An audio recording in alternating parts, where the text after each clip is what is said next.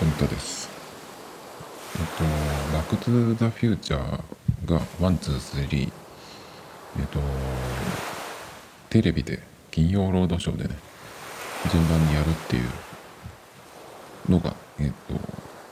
この間の金曜日で終わったんですけど、これ今日曜日に喋ってます。で、 one と two は、あのー、やるっていうのね、まあ、直前に知ったりとかして、で、時計見たら、まだね、間に合って、えー、それでまあ見たんですけど、両方とも。で、来週が3だみたいなね、話を、えー、先週してたんですけど、見事に忘れてしまいまして、3を見るのをね。で、えっ、と、その2が終わってから一番楽しみにしてたのは2なんですけど、っていうのはそれが2015年の設定なんですね。2000、えっ、と、1985年に1があって、で、そこから30年後の2015年の未来っていうのを、えー、2でやったんですね。なので、今この2020年に2015年の未来を描いた映画っていうのをね、見るのがちょっと楽しみだったんで、まあその2を一番見たいなって、まあ1も結構好きだったんですけど、まあ2がね、今見たらどうかなっていうのがあったので、まあ、楽しみにしてたんですけど、まあでもね、2見たらやっぱ3も見たくなるんで、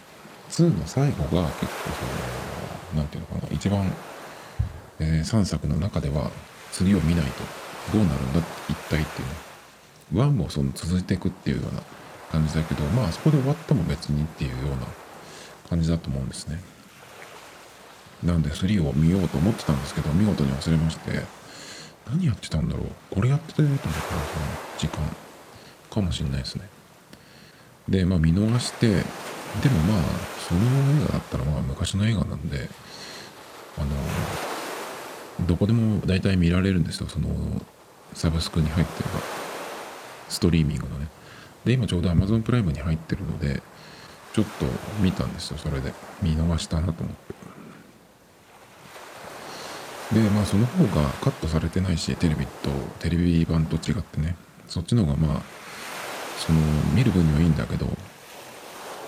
なんていうか、放送でやってるんだったら見たかったな、その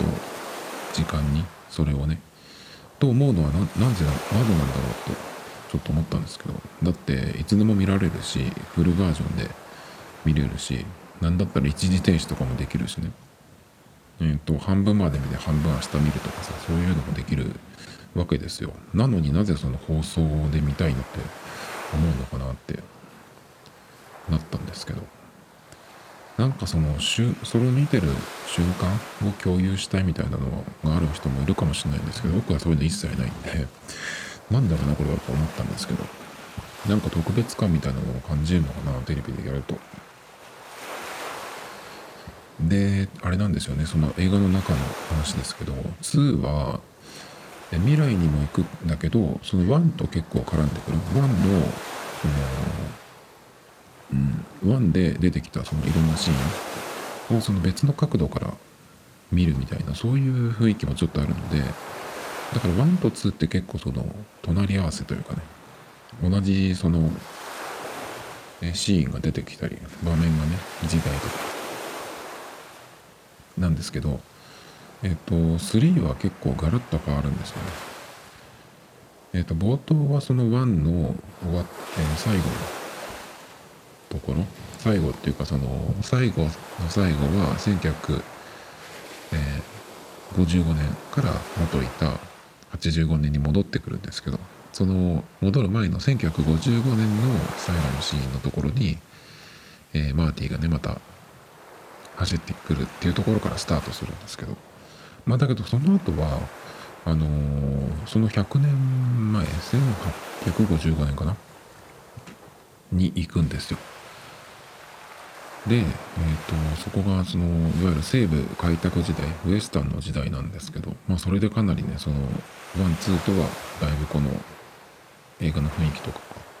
ガラッと変わるんですけど。でね2がその一番うん。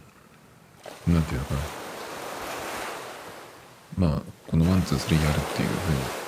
知った時に、まあ、楽しみだっていう話をね今しましたけど、うん、でもあれですねそのこのシリーズってそのシリーズものによくあるその回がね進んでいくごとになんだろうなちょっとこうつまんなくなるっていうわけじゃないけどなんかその2ぐらいで終わっと終わっといたらよかったんじゃないとないとかね。無理やり結構シリーズ化してるよなみたいな。のもあったりするじゃないですか。今の結構その、えー、アメリカのドラマとかすごいシーズンが長いやつとかもそうだと思うんだけどこの間ちらっと話しましたけどフラッシュアメコミのフラッシュを僕ワンツーを見たんですね。シーズン1とシーズン2で両方のそのシーズンが、えー、20くらいあるんですよ。でそれももちろんその CM とかなくて60分ぐらいのサイズでなのでかなりのフルボリュームかなりのボリュームなんですけど。なので結構ねそのシーズン今4まであったかな。Amazon プライムでもあったと思うんだけど。シーズンだけど3をちょっと見始めたところでもうちょっといいわっていう感じになったんですよね。あと映画で言うとなんだろうな。3作全部見たやつとかだととバットマンの割と最近のシリーズ一番最近だとあのなんだっけジャスティスリーグとかあれになっちゃうんですけどその前のクリストファー・ノーランっていう監督がやった3部作ですね、えー、バットマンビギンズだっけ？でダークナイト。でダークナイトライジング。日本語だと日本のタイトルはライジングですね。アメリカとかその他の国のタイトルだと、えー、3作目は Dark Knight Rises っていうんですけどまあどっちでもいいですけど。それはねうん割と2作目が一番面白いって感じ。まあ僕もそれはそうかそうかなっていう感じ。あのダークナイトね。あのジョーカーが出てくる回ですけど、まあ、そこはやっぱり一番面白かったかな。これなんかその途中でねバットマン負けんじゃないかぐらいの雰囲気になったりとかしてね。この後どうなんだろう一体って。でもさそのどう考えてもバットマンが負けて終わるっていう映画にはならないと思うんだけどだけどこれってどうなるんだろうっていうようなね雰囲気もあったりとかして。あとやっぱそのジョーカー役やった人の演技がねすごく良かったっていう、え、のもあったりとかしてね。まあその辺の話題もあって結構、うん、その2作目がね一番良かったみたいになってる映画なんですけど。でもそのバットマンに関しては2作目良かったけど3作目も結構良かったかなっていう気がするんだけど僕3作目3回ぐらい見た気がするんだけどダークナイト？2, 2, 作目のダークナイトもそんぐらい見てるか。回目のその 1, 1話目っていうかその最初の、えノーラン監督のえっ、とねそのバットマンビギンズっていうタイトルだったかな。それもその今までと違うバットマンっていうことで結構まあ良かったんだけど one two three 全部見ると何が一番あんまりうんなんだろうな。そんなにパッとしなかったかなっていう感じ。3はねあのキャットウーマンが出てくるんですけどキャットウーマン役でアン・ハサウェイがやったんですけどね。それがちょうどよくてね結構それを見にえー、なんか何回も見たような気がしますけど。あとはねそうそうだからあとはそのシリーズものであんまりってやつ。トランスフォーマーとかもなんか無理やりやってないっていう感じがちょっとしちゃうんだけどね。あれはその結構その中国企業がスポンサーみたいなのになってるんですよね。確か。途中からなったのかな。だからまあ最近のそのハリウッド映画ってよくそういうのあるんですけどだからその中国マーケットに受けるというかねそういう要素をちょっとこう入れたりとかしてとかっていうのはね結構あるみたいなんですけど。なので結構そういうシリーズものの映画とかってだんだんその長く続いてもうんまあそんなにその後の方のはまあファンなら見るかなっていう感じになったりとかして結構落ち着いてくるというか、そんなに面白くなかったりとかすることもあるんだけどこのバック・トゥ・ザ・フューチャーに関しては one two three 全部違ってそれぞれのその良さとか面白さがあると思うんですね。まあもちろんその人によってどれが一番好きっていうのはあると思うんだけど結構僕はコロコロ変わるんですね。1がいい時もあれば2がいい時もあるし。3はでも一番ないかもしれないけど見るとやっぱ面白いですね。そうね。やっぱねでも3も見たけど面白いですね。やっぱりね。でえっ、とその3を、まあ、見直して、まあ、別にいいかなと一瞬思ったんだけどやっぱりその2の終わり方を見ててあれこれってどこなんだっけっていう風になったんですよ。それをまあ知りたくてちょっと見始めたんですけどそれが何かっていうとえっと2の最後っていうのがえっとあれはですね2の最後の時代は1955年なんですけど55年でまあ一応その2の中で起きてた、まあ、問題っていうのが解決したんでじゃあ元いた2人が元いた1985年に戻ろうっていうふうに言ってたんですね。でその時に、えー、結構その嵐の日で雷がすごい鳴ってるとこででドクがデロリアンを、えー、操作してるんですけど運転してるんですけどその時あの空中に浮いてるんですよ。そのデロリアンがね雷の中。風も強くて。で一回降りよう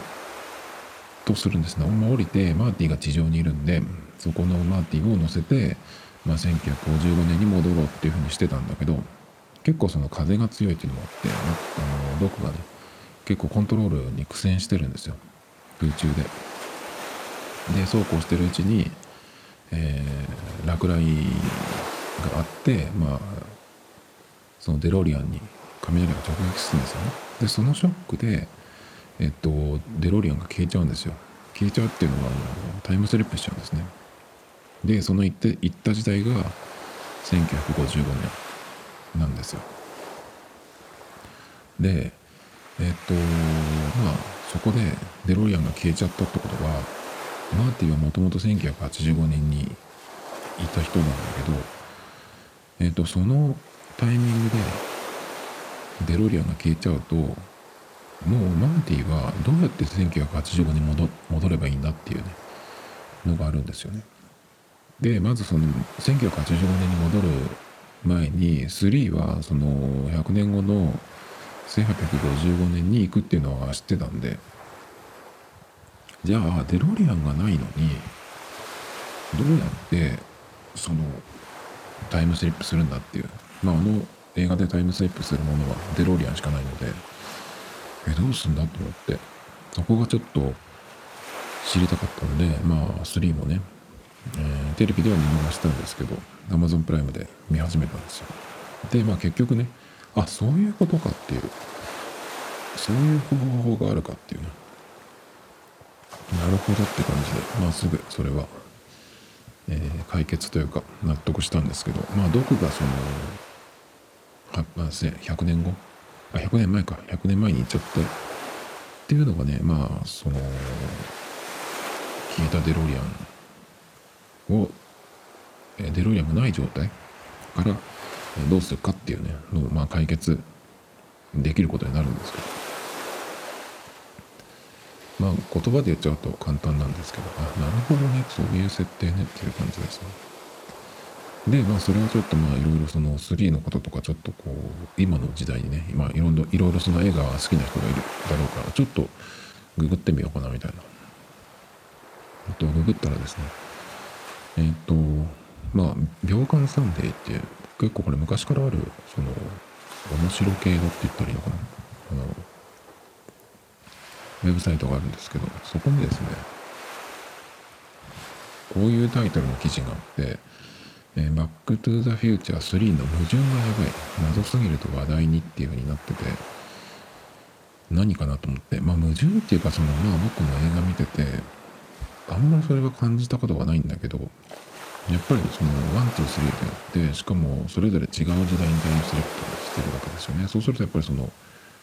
いろんなその辻褄とかさ、っていうのが気になってくると思うんですよ。まあ見る人によってこうあの映画的には全然問題ないというか変じゃないんだけどこう見てる方がちょっと混乱したりとかすると思うんでまあそれの話かなっていう感じなんですけど、まあ、そのサイト見ていくとね、えー、デロリアンは2台存在するっていう、えー、パート3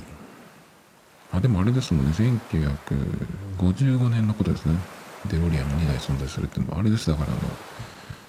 えー、その1で最後に、えー元の85年に戻るっていうシーンがあるんだけどそこに2も出てくるんですよね。だけど2は2でえっとデロリアン使って戻ってきてるんでまあそこの時代そのタイミングでは2台存在するっていう。まあそれはね別に矛盾っていうこともないんだけどあとねこれがちょっとね、えー、気になったんだけどねドックの墓に矛盾っていうのがあってえっ、ー、と、3の冒頭で、まあ、えっ、ー、と、西部の時代に、ウエスタン時代にタイムスリップした、えー、ドクがね、亡くなってるっていうことに気づくんですよ。夜、なんかいろいろやってる時にお墓の近くに行くんですけど、で、そのお墓をそのお墓が、え、ー、と、たまたまね、マーティンが見つけるんだけど、ドッグの墓なんですよ、それが。で、愛するクララットっていう文字が刻まれてるっていうのがね、あるんですけど、このページにも。ここに、その、秒間寸伝のサイトの、ドッグの墓に矛盾っていう見出しのところには、ドッグがクララと出会う前からお墓にクララの文字が刻まれていることに疑問を感じる方が多いようですっていうふうになってるんだけど、これは全然ね、疑問に思うっていうのは、まあ、分かるのかないけど、別におかしくはないんですよ。っていうのは、え、ー、と、ドッグがクララと出会う前からって言ってるんだけど、このお墓を見た時っていうのは、え、ー、と、ドッグがクララと出会う前ではないんですよ。どういうことかっていうと、えっと、まず、えっとですね、3の冒頭、そのシーンっていうのは、2015年から、2ですね、2の2015年から、えー、1955年にスポーツ年間を取り戻しに、マーティーとドフがやってくるんですけど、えっと、その時点では、あ、その時点って、えっと、お墓を見た時点ですね。お墓を見た時点っていうのはドクだけは、えっと、2015年から1955年に2人でドクとマーティーがやってくるんですけど、えその状態で、えー、空を飛んでるデロリアンこれはドクだけが乗っててそこに落雷が落ちて、えー、1855年に行っちゃうんだけど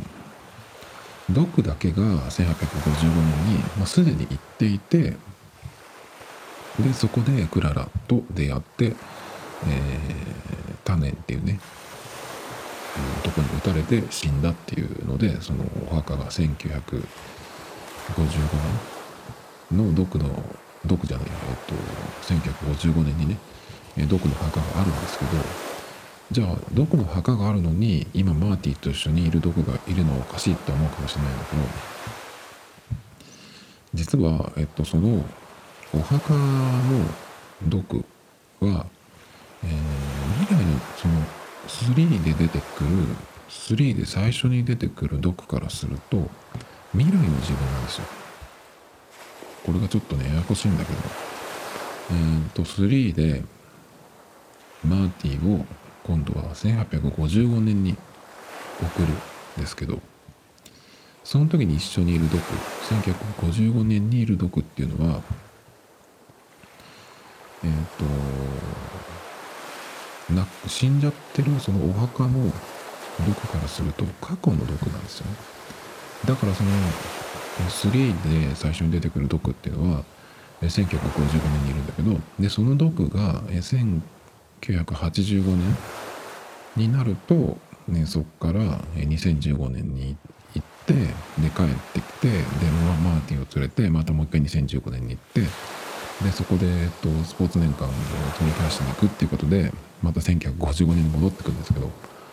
でその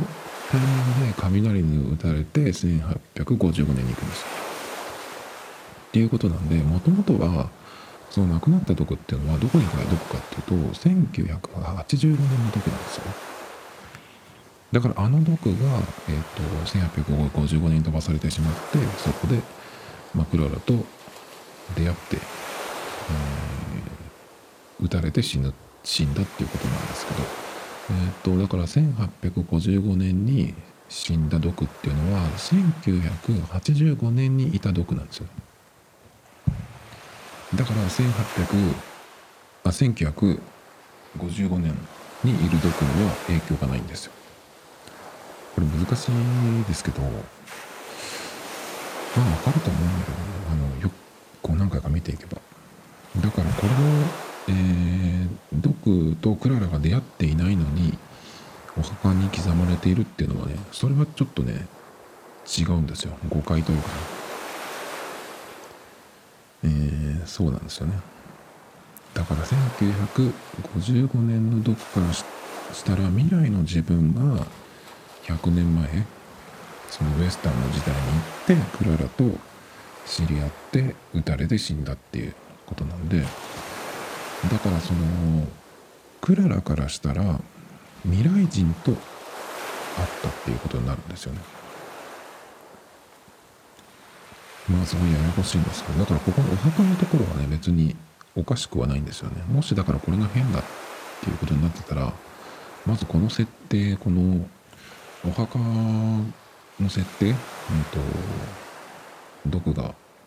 え、2000 1900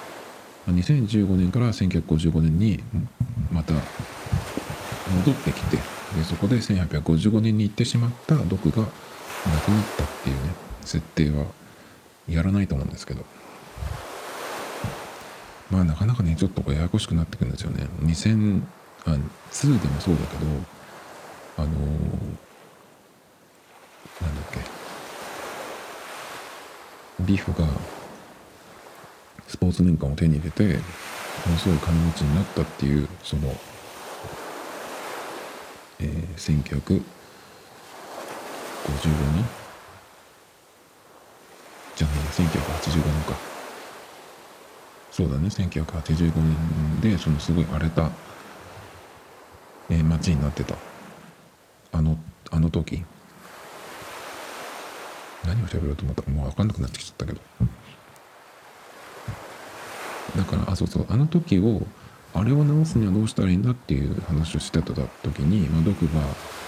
マーティンに説明するシーンがあるんだけどその時に未来に行ってももうダメだっていう。もうこれは変わっちゃってる。今その変わっちゃってるところから未来に行ってもこの悪い方に変わってしまった未来だからあの今からここから未来に行ってもダメなんだっていう。だから元に戻すには、えー、1955年に戻ってその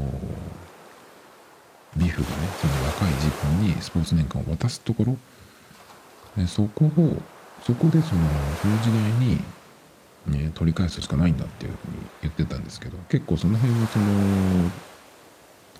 タイムスリップのそのタイムパラドックスっていう話はね結構、まあ、しっかりその説明を入れてたんでまあわかると思うんですけどこの辺はね結構3になってくるとあのー、2も結構ややこしいんで2つの時代を行ったり来たりしてるんでだからなかなかちょっとこうこんがらがってくると思うんですけどここのお墓のところはねあの別に、えー、矛盾っていうわけではないですね。あとね、えっ、ー、と、その下に機関車型タイムマシンの謎っていうので、本当にさ、ラスト3の最後の最後で、えっ、と、またね、デロリアンじゃなくて機関車を、えー、しかも飛べるようにしてタイムマシンを作ってね、っていうのの毒がやるんですけど、それはどうやってやったんだみたいな。まあ、ここはいいんじゃないっていう気がするけどね。もう終わりだしっていうことで。あとね、この秒刊サンデーの記事でもう一個あって、バックトゥザフューチャーの記事なんだけど、バックトゥザフューチャー2の予言が的中すぎて驚愕っていうタイトルなんですけど、これが6月25日2020年ねだから、えー、まあこれも書かれたばっかりの記事なんですけどここでねあなるほどというのがあってあのバック・ドゥ・ザ・フェイチャー2もそのビーフがさっき僕が言った、えー、スポーツ年間を手に入れて金持ちになったビフあれにはモデルがいてそのモデルが今大アメリカの大統領のドナルド・トランプをモデルにしたっていうふうにね、えーと、脚本制作を担当したボブ・ゲイル氏が明かしていますっていうのがあるんですけどあなるほどなっていうなんか結構そう言われればって感じ。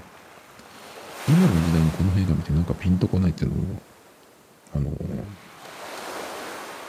残念ですけど僕はねあの勘が悪いっていうかなるほどねって感じ。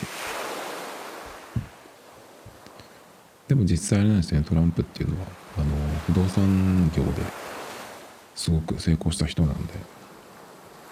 るほどね。アメリカの人はあれやめてピンと来たのかな？どうなんだろうねえっとあとねうんと他のえー、ニュースでバック・トゥ・ザ・フューチャー3の矛盾がやばい謎すぎると話題にっていうこの秒間サンデーを引っ張ってきてるニコンプニュースの記事なんだけどここでですねまあいろいろそのツイッターのツイートをこう引っ張ってきてなんかやってるんですけどそこでですね、まあ、同じようなことも書いてあるんだけどコメントを読んでいくと。えっ、と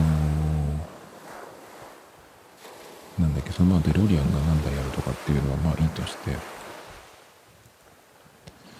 えっ、とね一個気になったのがどれだっけ？あそうそう。え最大の矛盾はタイトルで未来に戻るって何だろうっていうふうに言ってるんだけどこれね全然あの矛盾でもなんでもない。 one two three 全てのえっ、ー、とその中で未来に戻る。バックトゥザフューチャー未来に戻るっていうのはあのその何テーマというかそれが目的っていうのはなんでしょうね。 one の場合はえっ、ー、とあれはでも最初の最初はタイムスリップしようとしてしたわけじゃなくて、まあ、マーティがそのロックが撃たれた後に、えー、リビア人から逃げるためにデロリアンに乗ってねスピードを上げてったら1955年に行ってしまったんですね。なので、まあ、そこから、えー、元の時代に戻るっていうことで、まあ、未来に戻るわけですよ。だからこれはいいじゃないですか。で、2の場合ね、2の場合は、え最初に、あの2015年にドクが、マーティとマーティの彼女のジェニファーを乗せて2015年に行くんですよ。それは未来に戻る。まあ、ドクからしたら未来に戻るだけど。えー、なんだけど、うん、これがあれなんだっけあれなんか自分で言い始めてあれと思ってたんだけど、えっ、ー、と、そこで、まあ、マーティがスポーツセンター買っちゃって、えっ、ー、と、そっから、えー、ビフが、あ、そっか、スポーツ年間、シーザスポーツ年間を拾って、えー、1855年に、1955年に行って自分、若い時の自分に渡すので。で、え、そっか、そこも未来に戻るんだ。ん？未来に戻る違うか。そっから2015年から一回マーティとドクは1985年に戻んね。それは過去に戻るじゃん。そんでえっ、ー、とそこか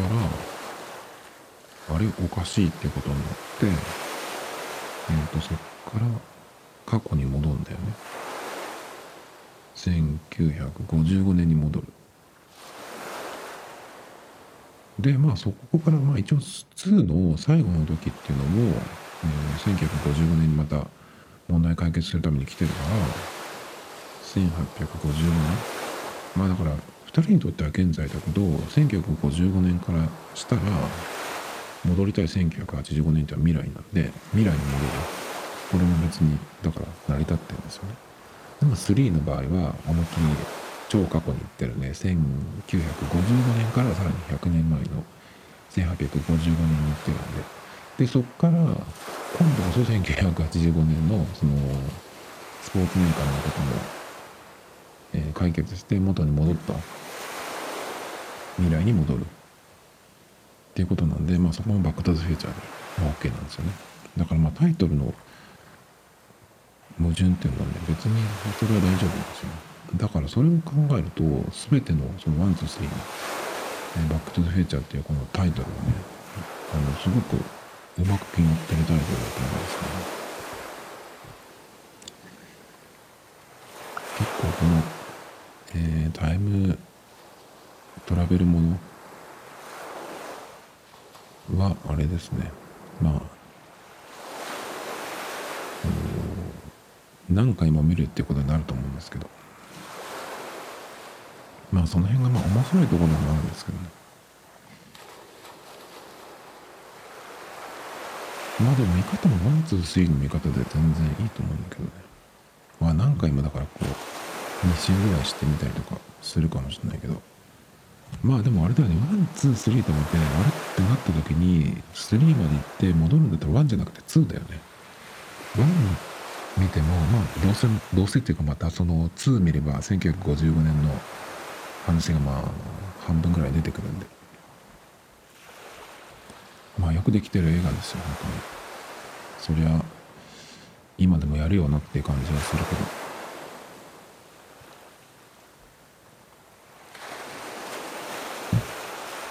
まあ今のなんだろうなその現代人全員か分かんないけど日本人限定か分かんないけどあの読解力文章読解力がない人っていうのが本当に増えてると思うんであの、まあ、僕も集める方じゃないけど。だからまず、えー、そうだね。動画とはいえその解釈するものがない人だとなかなかきついかもそれからなんだろうね結構その読解力のない人って自分がこう思ってることを自分が思ってるようにしゃべるっていうのはできてるつもりなんだけど果たしてそれが人に伝わってるかどうかなんかこういうふうに思ってることをどういうふうにしたらその目の前の人なりまあネットで表現するでもいいんだけど人に伝わるかっていうことをねあんまり考えてない人がいるんじゃないかなっていう気がするんだよね。だから物を教わるとか教えるとかっていう時によくこれが出てくるんだけど自分が理解しているものを自分が理解している通りに喋ったりなんだりしてもそれがその自分が教えようとしてる人に果たしてその説明というかその論理で伝わるかどうかっていうことは全く考えてない人っていうのはほぼだね今。本当はねそのあの仕事してたりするとよくわかるよく感じますそれは。それじゃ伝わんなくないって。それはさ自分が理解してる。自分が分かってることを自分が分かってるように言ってるだけでそれで「はい教えました」とかって言われてもさそれはそれは違うよっていうね気がするんだけど。だから最初に僕なんかがなんかその、えー、教えなきゃいけないとかっていう時にまず先にやることはあの自分がこう知ってることを何て言うかなこの自分の言葉で言うとかっていうより前にねこの人が教えてようとしてるこの人がどういうふうにものを理解するか。どういうふうにその新しいものをやるときにあの理解するか。どういう教わり方をしたら楽かっていうね。もうちょっと具体的に言うと例えばあの最初にそのなんだろうな。教科書的なマニュアルが全部欲しい。それもそのどういうマニュアルかっていうと、うん、全部一からその手順が書いてある。まあ何だったらその動画でやってそれを見せてほしいっていう人もいると思うのね。それをだから実際にやっていくその先に知識として入れてこの通りにやっていくって。でも多分今いろんなその説明書とか何ていうのインストラクション。とかでもそういうやり方が一番多いじゃないかと思うんだけどその言っちゃうけどどこでも見見てさその通りになぞっていけば分かるっていう。まあそれが一番まあ間違いがないっていうかさ。なんだけどまあ手間がかかるよね。でそのその次にえっとなんていうのかな学校の教科書みたいな感じ？まあ僕は学校の教科書読んでもわからないバカなんでちょっとその、えー、スタイルだとダメなんだけどまず言葉の定義とかっていうのが全部、えー、書いてあってその理屈でこう説明していくって感じ？そういうのが欲しいっていう人もいればあのとにかくまずその実際にやってみたい、うん、体を動かしたり手を動かして実際にやってみて、まあ、そこでこうまあ分かんないとかっていうふうにぶつかることも同然出てくるんだけどそうやって覚える方が覚えやすいっていう。だからまあ言葉文章で欲し文章を最初に、え、自分の中に入れて、え、噛み砕いてそこからこうじゃあやってみようかってやる人と、えー、すぐ実際に手を動かしてやるっていう人とそれからまあそれもあれだけど、まあ、動画で見たりとかさ。まあいろいろあると思うんだけど。あとそのどういう言葉を使ったらその人が分かりやすいかだからさっき言ったその教科書的なかっちりした言葉でその言葉の定義とかなんとか。っていうのもしっかりこうかっちりとやっていくっていう方が自分の中に入りやすいっていう人もいるしそうじゃなくてもう本当になんかこう砕けた日常会話みたいな感じで言ってくれる方が分かりやすいっていう人とかさいると思うんで何かその教えなきゃいけないっていう立場になった場合はまあだからあれだよね。あの日本人同士だからちょっとあれかもしれないけどもしそれが外人だった場合海外の人だった場合、えー、自分がしなきゃいけない人は、えー、アメリカ人なのか中国人なのか、えインドネシア人なのか、えー、イタリア人なのかわかんないですけどブラジル人なのかね。でそれによって、えっと、その人が理解できる言語は何かっていうね。のをまず知らなきゃいけない。だからそっからなんですよ日本人でも。だからそのどういうふうにどういう言語ならこの人は理解できるのか。理解しやすいのかね。こちらの言ってることが通じるのかってまあそれが分かると結構そのまずはこちらから何か教えたりとかっていうする時に通じやすい。まあこれコミュニケーションにも言えるんだけど、だからそのきっちり喋ってほしいっていう人もいれば、その割と砕けた感じで言ってくれる方が入りやすいみたいな。そういうのだから割と使い分けられる人っていうのは、あの、なんていうの？その、ものすごい近い、あの性別、趣味、年齢も全部近い人じゃないとろくに喋れないみたいなさ人大勢いるけどそうじゃない人っていうのは割とその辺の使い分けができるまあ勘っていうのもあると思うんだけど。まあそういうところですね。何の話してたんだっけ？バックトゥザフューチャーからなんでこんな話にしたんだっけ？あ文章を理解できない人の話か。でもあれだよね。今ってそういうのってあのー動画の時代とか何何でも動画の時代とかっていうけどそういう人に合わせてそのそいつらからこう金を巻き上げていくっていうことを考えたらやっぱりそのカモにしていくんだったらさそういう風にするしかないっていう感じ。まあだからあれだよね、まあ、ブログのタイトルとかそのネットのタイトルとかももうそういう風になって23年じゃないけどもっと経つけどその全部言っちゃってるタイトルとかさ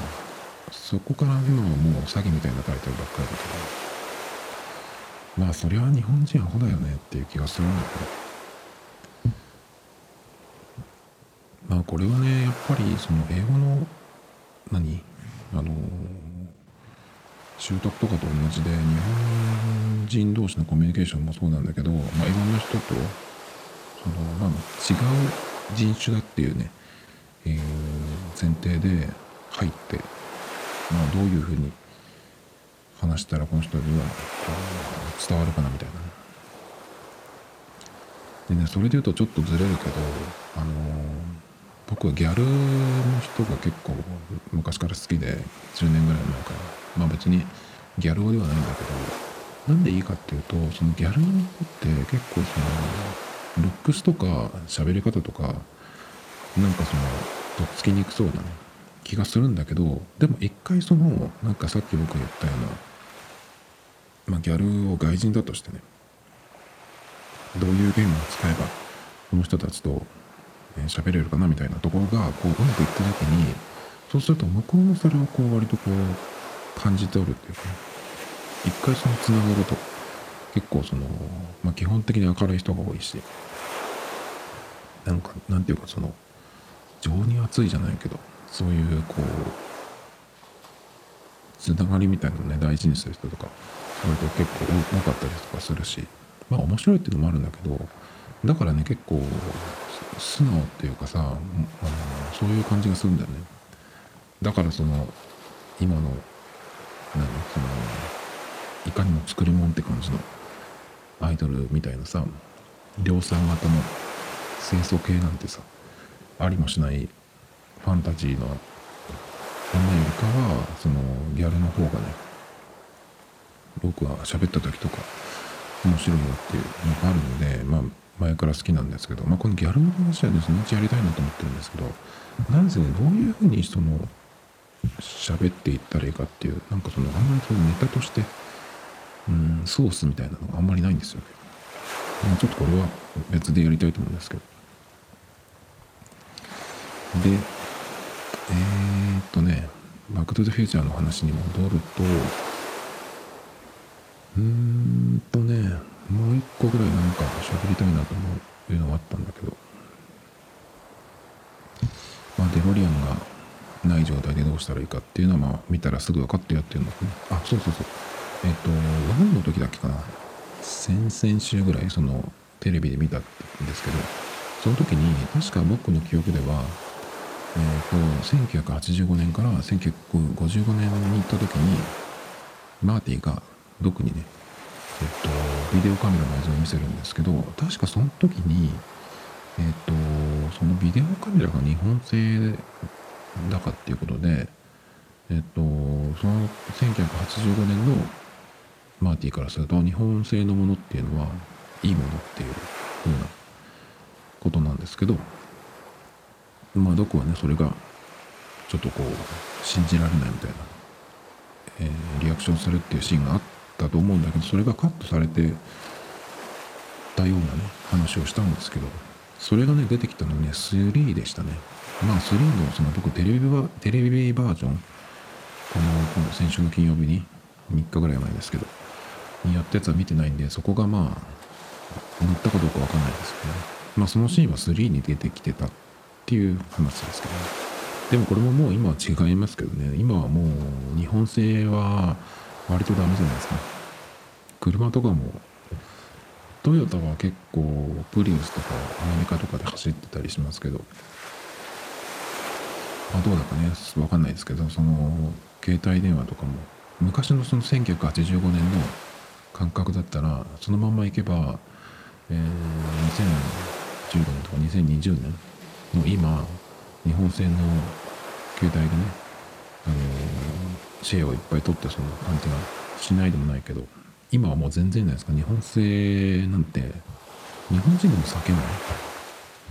と思う僕は絶対使わないけどソニーのやつとかももう全然使う気もしないよね。デジカメとかを使ってた時もあのいろんなその製品とかとあにソニー・エリクソンの携帯使ってた時もありますけどスマホになる前に。パテントいろいろこうリンクできるとかっていう一応ね説明書とかにも書いてあるけど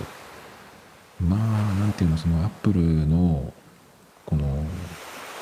連携とかに比べると全然だよね。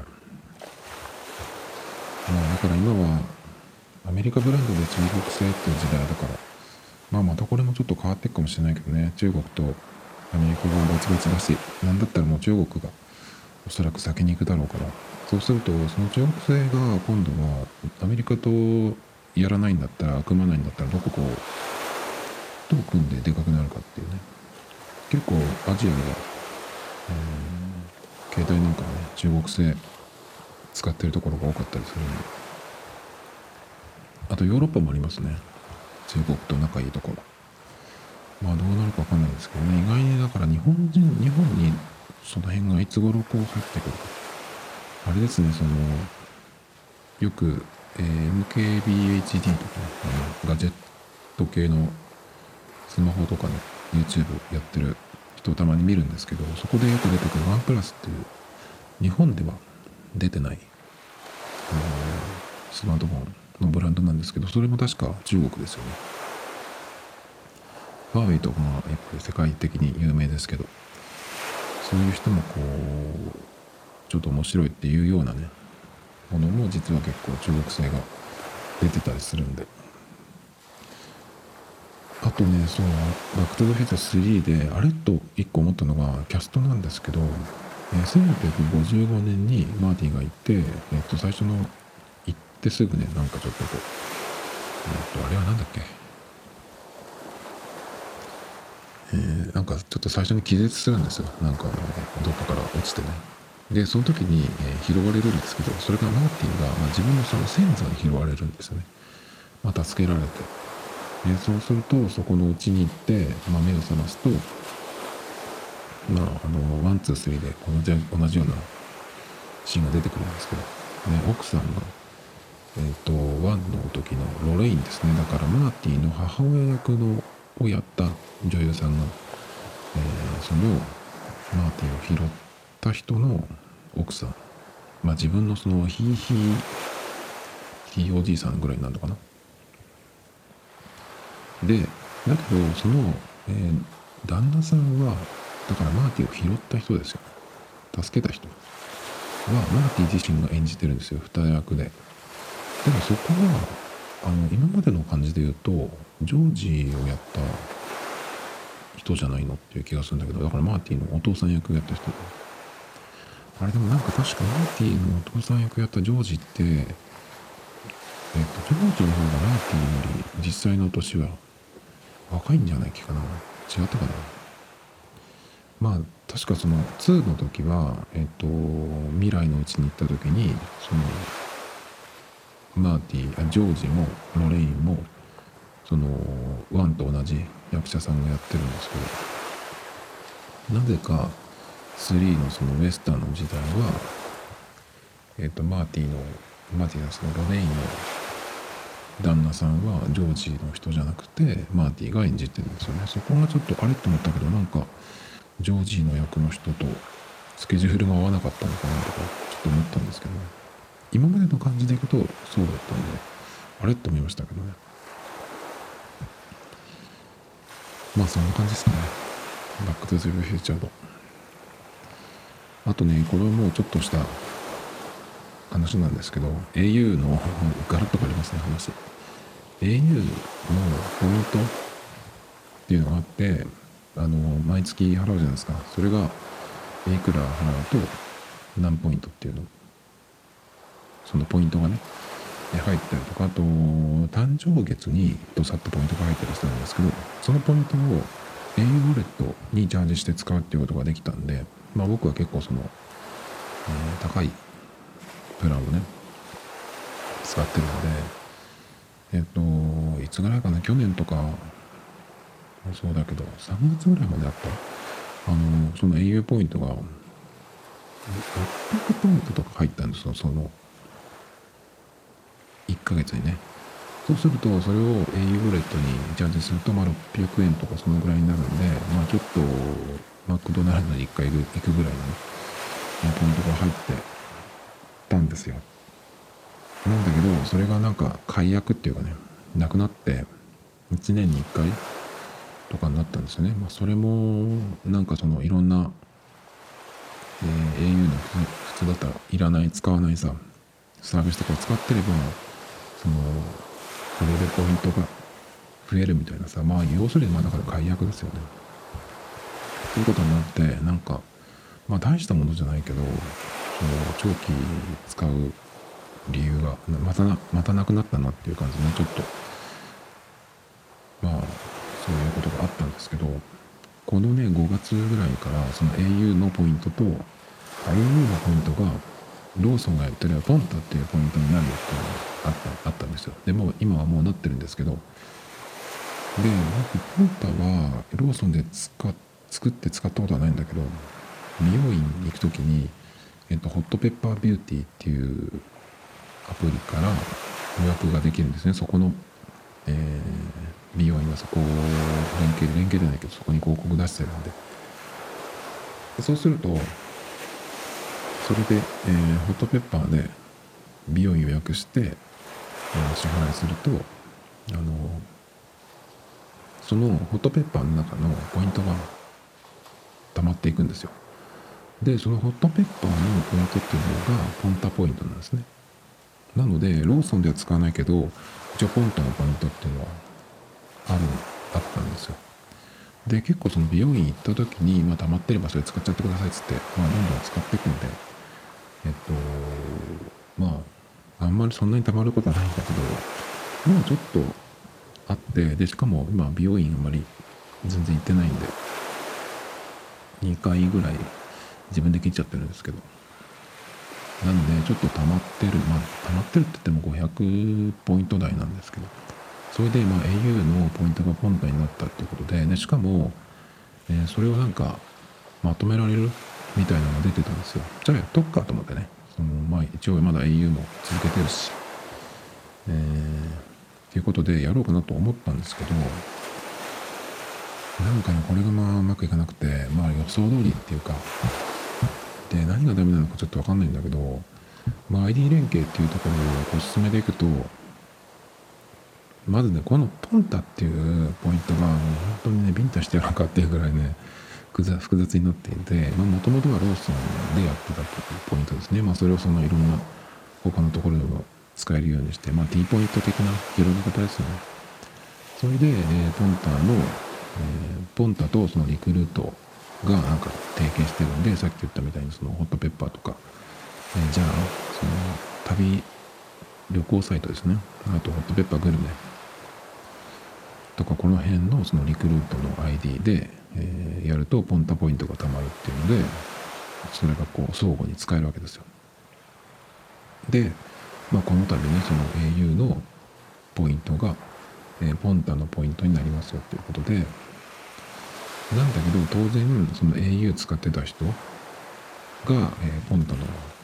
ポイントになるじゃないですか自分のその au のポイントがね。で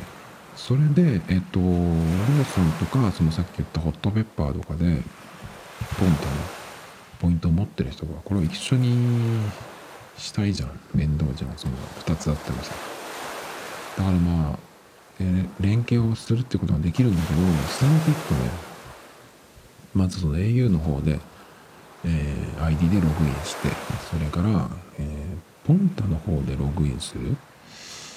だけど、ここがちょっとわかんなくて、なんか、ポンタの方で、まあ、ログインはアカウントとパスワードが分かってるからできたんですけど、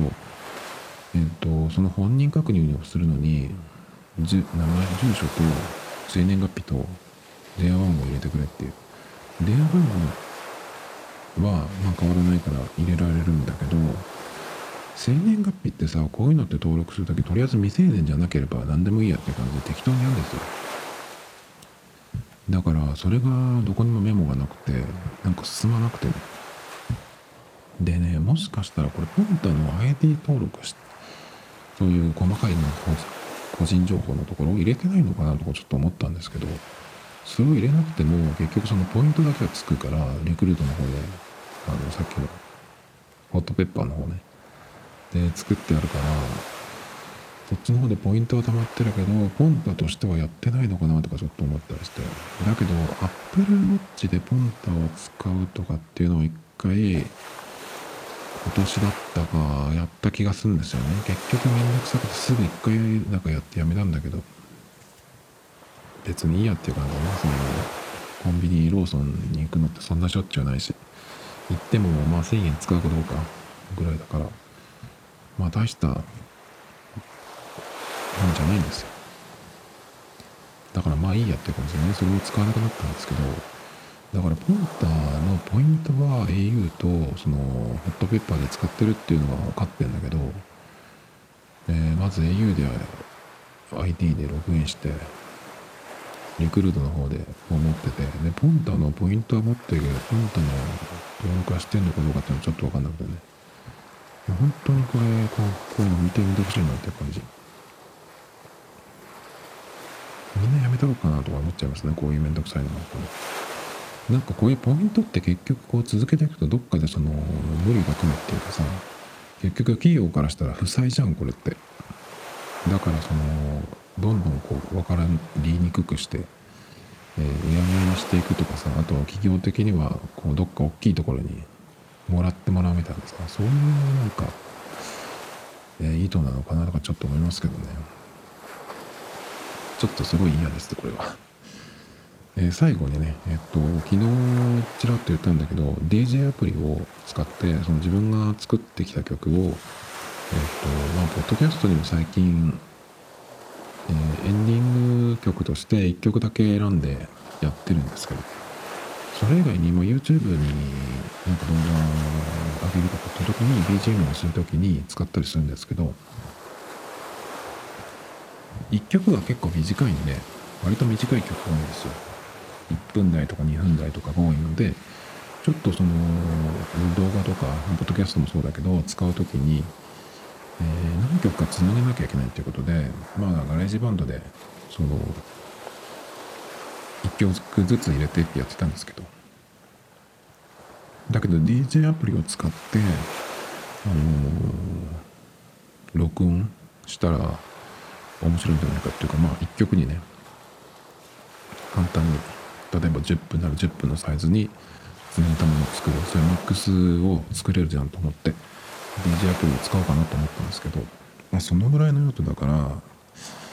その本当にさ DJ としてやる人に比べたらまあ限定的な用途なんですね。だからまあその課金してまでっていうところがあったのでそういう意味でちょっとこうちょうどいいやつがないかなってずっと探してたんですよ。まあ昨日一日探したぐらいなんですけど。で使用感が一番良かった G DJAY って書いて DJ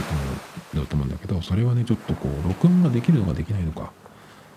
ちょっとはっきりしなかったんですね。無料バージョンでもできそうなんだけどそのプロマークがついてないそこはね。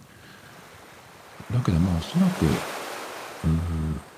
課金したらできるのかなと思うんだけどそれがずっとのやつなんでサブスク系で月額なんですよ。ちょっとそんなそこまでではないなと思ったんで、まあ、他になんかないかなと思って。で録音機能だけ課金するとかっていうのもあったんで、まあ、それかなとかちょっと思ってたんだけどもう一個試したやつがあってこれなんていう WeDJ っていうのかな。パイオニアの DJ アプリがあって。それがねえっとまあ課金してもうちょっとこう機能を増やすっていうこともできるんだけどまずえファイルアプリにアクセスできるので自分の作ったその曲とか自分のその入れたいオーディオファイルを持ってこれる。もうこの時点でまず、えー条件1個クリアですね。でえっとその、えー課金しない状態でも録音ができるっていうのがあればいいなと思ったんですけどファイルアプリにアクセスできて、えー録音ができるってやつでこのパイオニアの DJ アプリがそれができたんであこれでいいじゃんっていう感じ。ただねちょっとねそのルックス UI っていうんですか？それがねあのグラフィックがリアルなその DJ のターンテーブルとかのそういう雰囲気じゃないんですよ。だからそれがちょっと好み的にはあんまりっていう感じ。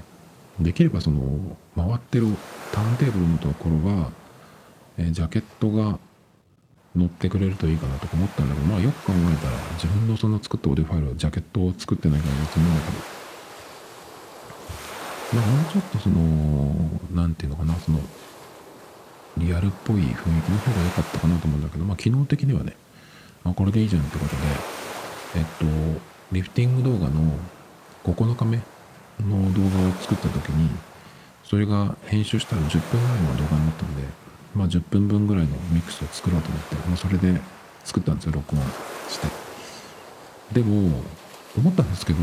ただそのつなげたいだけだったらガレージバンドを使ってその並べてえー、て言うのかなそのちょっと面倒くさいけどフェードしてつながっていくクロスフェードするようにすればいいだけかなってつなぐだけだったらその分例えば10分のミックスを作りたいんだったら10分時間がかかるんですよ。録音しなきゃいけないから。だからなんとかそれだけだとちょっとただ時間がかかるだけでもったいないかなっていう感じがちょっとしちゃったんですけど。ねだから何かそれ以外のことをやらないとうんそれを DJ アプリを使う意味がないかなっていうことに今更気がついたんですけど。だからまあ短めにそのどっかその曲の終わりまで行くんじゃなくてどっかのポイントでつなぐとかね。まあ BPM をその合わせられるのでそこで合わせてこうつないでいくとかね。エフェクトを入れるとか。なんかそういうこう DJ プレイっぽいことをやらないとちょっともったいないかなという気がしますけどね。でも本当だからつなげる時間でもよるけど10分ぐらいだったらまだいいけど30分超えるとかこのポッドキャストの後ろに入れるっていうとまあ45分から1時間ぐらいのサイズになるんですけどそれを DJ のミックスにするっていうと1時間の時間が必要になるんでそれが違うよなっていう感じ。だからもうちょっとねせっかくこの DJ アプリがねいいのがあってこういう用途だったらこれにしようっていうのが決まったのでもうちょっとこういろいろやってみようかなっていう感じがします。けど Tomito Times Podcast. This program was broadcasted you Anchor FM.